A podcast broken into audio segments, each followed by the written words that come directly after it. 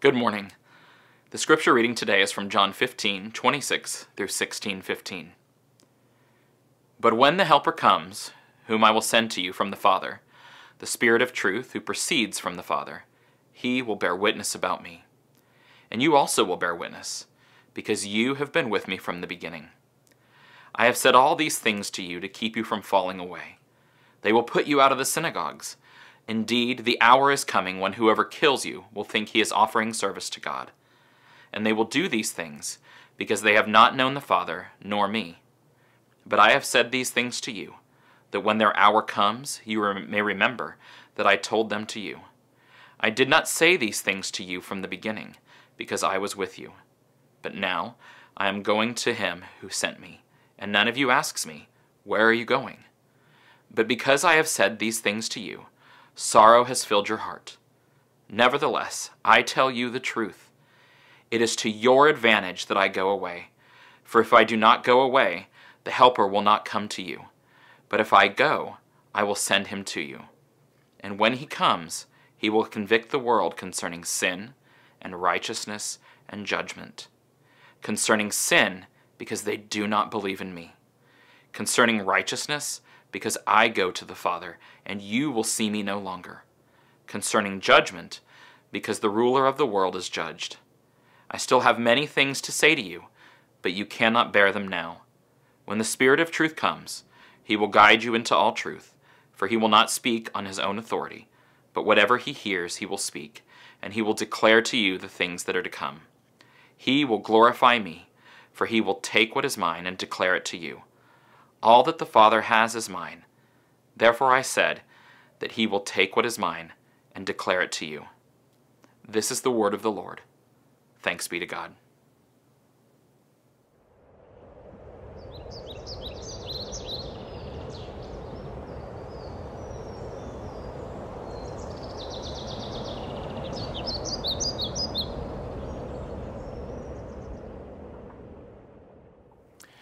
Hello, Grace DC and friends. My name is Glenn Hoberg. I'm one of the pastors in our network, and I'm delighted to be with you for this worship service. The Christian faith teaches that there is one God, but there are three who are God God the Father, God the Son, and God the Holy Spirit. And we are studying the third person of the Godhead, God the Holy Spirit. And this week we turn to the idea of the Holy Spirit as the Spirit of truth. Now, when you survey the history of philosophy and religion from Plato to Buddha, Plato to Buddha to Kant, and the list goes on, one of the things we find is truth is viewed as a gift. We see that in modern society today uh, through free press working its way in societies. Because of free press, we can keep authorities in check, we can ensure things like fair elections. We can give voice to the voiceless. But the reason free press is a gift is because truth is a gift. And yet it's a gift that's not always easy to unwrap. A gift that's hard to get to sometimes. And the reason being that there are certain messages we're given today about the truth. One is that truth is a gift so badly damaged we have to send it back, meaning that truth is so compromised by our individual perspective or culture or gender or politics that it's impossible to actually get at the truth.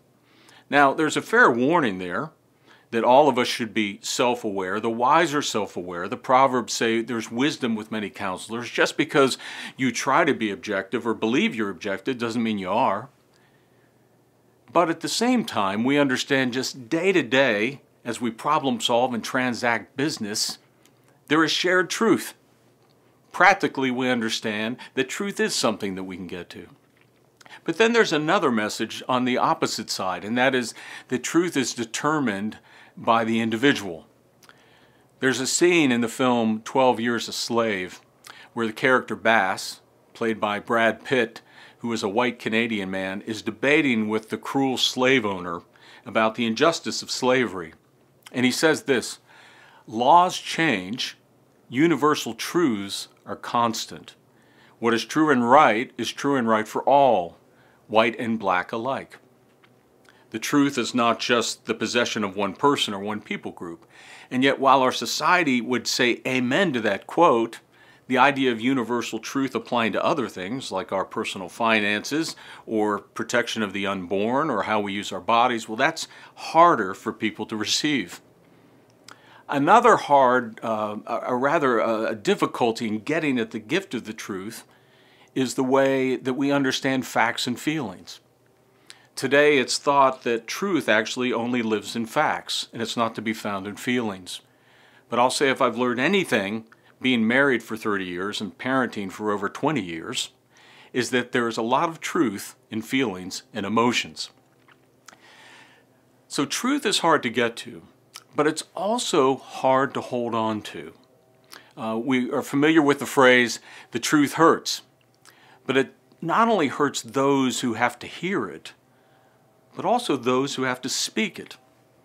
And here we get to Jesus and his disciples. As they have followed Jesus, they have understood that there is a cost to the truth. Jesus has been hated. Eventually, he will be killed for the truth. But in our passage, Jesus says to the disciples, As you speak the truth of the kingdom, you're going to suffer. You'll be kicked out of your church, so to speak. You'll be put in jail. You'll be beaten, even killed by those who think they're doing God a service. Now, that's pretty scary stuff, right? But in their minds, they're thinking, well, at least Jesus will be with us. Our support and our help, the first paraclete, to use the Greek word. But now Jesus tells them he's leaving them. A few chapters before, he raised this issue, and he raises it again to remind them. And so it's no surprise that they feel sad and afraid. How are they supposed to do this mission? How are they supposed to speak the truth without Jesus there? And yet Jesus tells them there's actually a greater threat than them facing death. It's falling away from the truth. He says that in chapter 16, verse 1. That's very challenging when you think about it. You think about all the fears we have on our list. Maybe fears about our job or our kids or our health, but where does falling away from the truth rank on your list of fears? But for this reason, he will send the Holy Spirit, another paraclete, a helping presence. And just as Jesus could support them, he will support them. And Jesus says it's actually better for him, better for them that he goes. It'll be an advantage to his disciples because the Spirit won't just be with them, he'll be in them. And not just with a few, but with many. And then Jesus goes on to tell them two ways the Spirit will be an advantage to them. He will equip and convict with the truth. So let's look at those two things together. First of all, the Spirit of God equips with the truth. Now, in Jesus' day, when people went to court, they didn't appear before a jury and a judge, just a judge. And they didn't hire a defense lawyer. They hired, or rather, they brought in a character witness. And as Jesus talks about the Holy Spirit, he's a combination of both. He's a helper, he's a support, he's a, a legal witness, but it's sort of like the combination of a lawyer, a best friend, and a soulmate. The Holy Spirit uh, is a perfect witness, not only because he can convict, but he knows Jesus fully and perfectly. Jesus tells us in the passage that all that is mine, the Holy Spirit has access to, just like all that the Father has given Jesus. Uh, Jesus has access to, and the Spirit has access to. The Father, Son, and Holy Spirit are in perfect oneness with one another. And that teaches us a few things about the truth. First of, first of all, the quality of the truth. Now, uh, again, even Christians and followers of Jesus can reduce the truth to just facts about Jesus. But as the Holy Spirit knows Jesus personally, we realize that our testimony needs to include more than just outside belief in doctrine. It has to include a personal knowledge. The truth of the gospel comes through to people, not just through what you recount to them about what it says, but also as you recount your testimony and story. The second thing about the truth we find is uh, the source of the truth. The Spirit of truth comes, Jesus says, and He will guide you into all truth. Now, we hear that word all truth, and it raises questions like, uh, well, does that mean that you know he'll give me personal insight and knowledge on what job I ought to take or what relationship? Will He give me signs like Nicodemus wanted? I'll tell you, I've made a lot of wrong decisions in my life by just trying to pray and feel my way to the truth. But this is where context will help us uh, as we look at who Jesus is talking to, why he is, and what he's saying. First of all, when Jesus talks about guiding into the truth, who is he talking to? He's talking to the disciples. He's talking to the 11 that will become apostles. And it's these he will guide by his Spirit into the truth. Just like the church is built upon the prophets, it will be built upon, the cornerstone of the apostles as well. The next thing is the why. Why does he say that he will send the Holy Spirit? He tells us, I still have many things to say to you, but you cannot bear them now. Why don't we teach a first grader algebra? Because they can't bear it. Jesus has been teaching them many things all along, but there's other things he has to teach them, and they're just not ready for it. And so he will send the Holy Spirit to guide them. They'll need time to reflect upon that experience. An example of this we find in the book of Acts, where Jesus spends, after he is resurrected, 40 days teaching them, which becomes the content of the New Testament. And also with the Apostle Paul, when he reveals his mission to the Gentiles, to the global church. And so Jesus will guide them into that. But how does that guidance take form? Well, 2 Peter tells us the Holy Spirit will use those apostles and he will guide them as they personally write the Bible and oversee the writing of the New Testament. The reason why you and I can trust in the Scripture is because the Holy Spirit is its author. This is why Paul instructs one of his mentees that they should hold firm to the trustworthy word as taught that authoritative body that comes from the disciples. Jesus finishing the New Testament with the apostles wasn't plan B. It was always plan A. But what about this idea of all truth? Because we wonder, well, I've got the Bible, it doesn't seem to speak to every question. All truth, does that mean it's, it's going to tell me uh, if aliens exist, what my dog is thinking? Well, all things that are pertinent to who Jesus is and why he came. And at that point, we might feel a little bit let down, but that's not a small list. Peter says it includes everything we need for life and godliness. The most important things the Holy Spirit will guide us through through the Scripture. Now, this is where we're challenged because the truth is, many times we're focused on things that we believe are the most important, but they're not. And the Spirit constantly, through the Scriptures, reminding us these are the things you ought to be focused upon. Jesus once, when he was counseling about worry, said, Don't worry about what you'll wear and what you'll eat and all those things. I've already told you I'll provide them. But does the Spirit not guide us in decisions like what school my kids ought to go to or what job I ought to take or marry? Well, yeah, he does, throw, he does so through sanctified common sense. The Spirit works by and with the Word including teaching we receive, and counsel from other believers in prayer. But thirdly, we got to get to the focus of the truth. Jesus says that uh, the Spirit will talk about things to come, and we might naturally think, well, he's talking about the end times or heaven. But he's not talking about events that are far future, but near future, the events of Jesus' death, resurrection, and exaltation that were yet to come.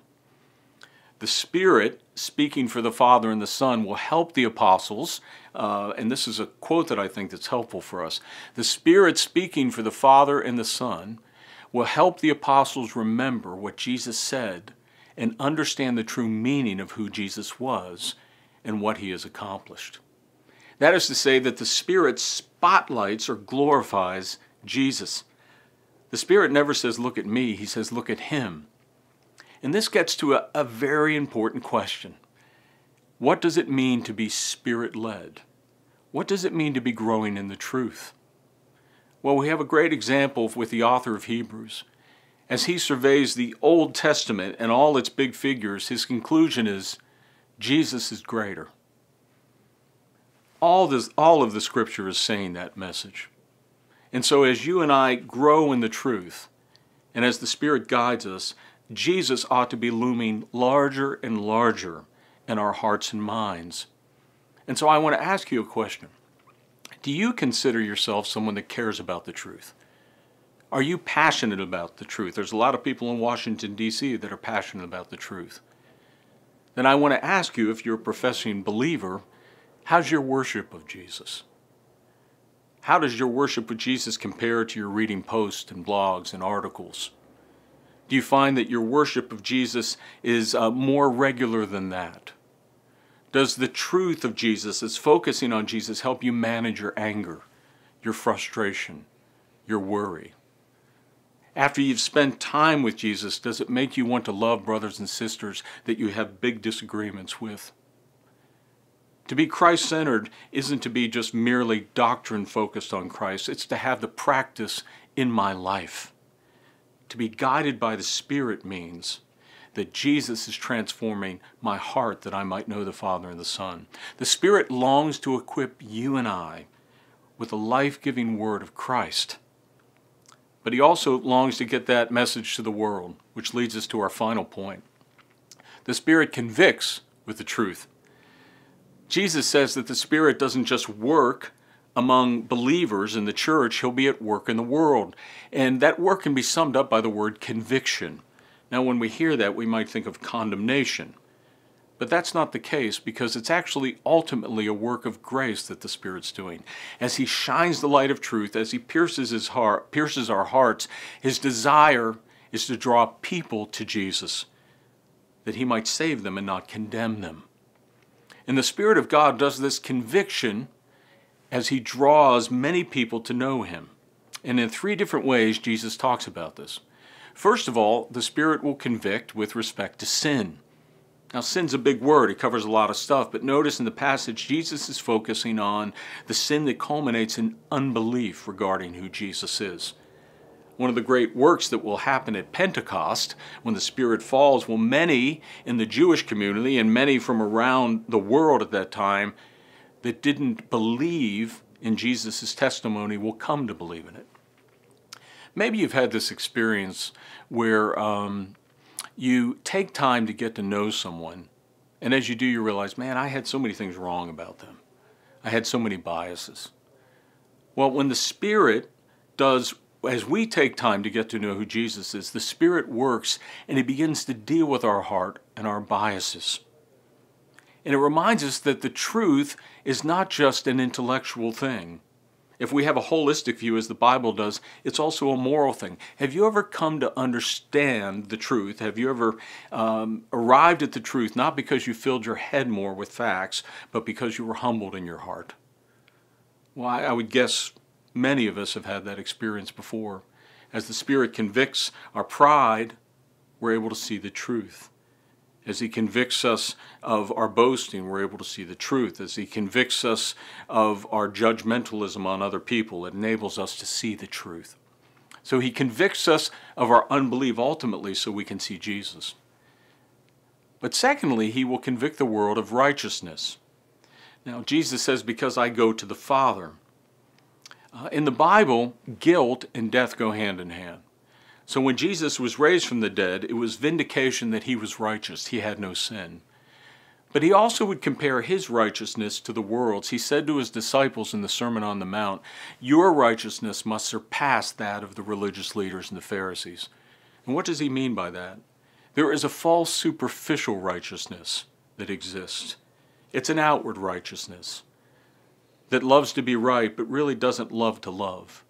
It focuses on the letter of the law and loves to prosecute details, but misses the bigger point, the spirit of the law. It's ultimately threatened to lose its place. Truth always comes with the fruit of the Spirit love, peace, patience. It's the wisdom from above. For us to consider ourselves righteous and lack those things means that we have a false righteousness. And so the Spirit will convict the world of false righteousness. And lastly, he will convict the world of judgment. And by this, John is saying that of how the fact that the ruler of the world, the father of lies, the devil, has been judged and defeated. We get a hint of this at Jesus' temptation when he defeats the enemy and doesn't take those temptations. But it's ultimately him that is the root of all falsity the root of all lies, the root of all damage that happens when the truth is obscured or hindered. And we're told that Jesus will send the Holy Spirit and he will convict the world and he will expose that those things have been judged. Shakespeare famously said, The truth will out. What it means is, uh, in our understanding, the Holy Spirit will ultimately expose the truth, and the Holy Spirit will prevail. And what does this do for us? Well, if you are someone that cares about the truth, and you're living for the truth of Christ, and you're trying to share it, well, you get weary, don't you? You get beaten down, you get tired. Here we have assurance from the Holy Spirit that He will accomplish that task. He will finish that task. And so, as Jesus gives us His Holy Spirit, He equips us with truth. He does the work of conviction with regarding to truth. And then you and I can move out of sadness and fear. We'll see this change with the disciples in the book of Acts. As the Holy Spirit comes upon them, they feel empowered by the truth. They begin to see God working in the world, and it fills them with boldness. It fills them with love. It fills them with conviction that they might be able to speak the truth. We need that today. Christians are more um, comfortable with doing the truth and doing deeds, deeds than speaking the truth. We need to have confidence, and that's what Jesus means to give us. Would you pray with me? We thank you, Lord, for the giving of the Spirit, uh, our paraclete, the support, who knows you perfectly. Would you, Lord, um, convict of sin and righteousness and judgment that many might know you and see you? And would you as well equip your people that we might have conviction in our hearts to speak the truth in love? We ask it in Christ's name. Amen.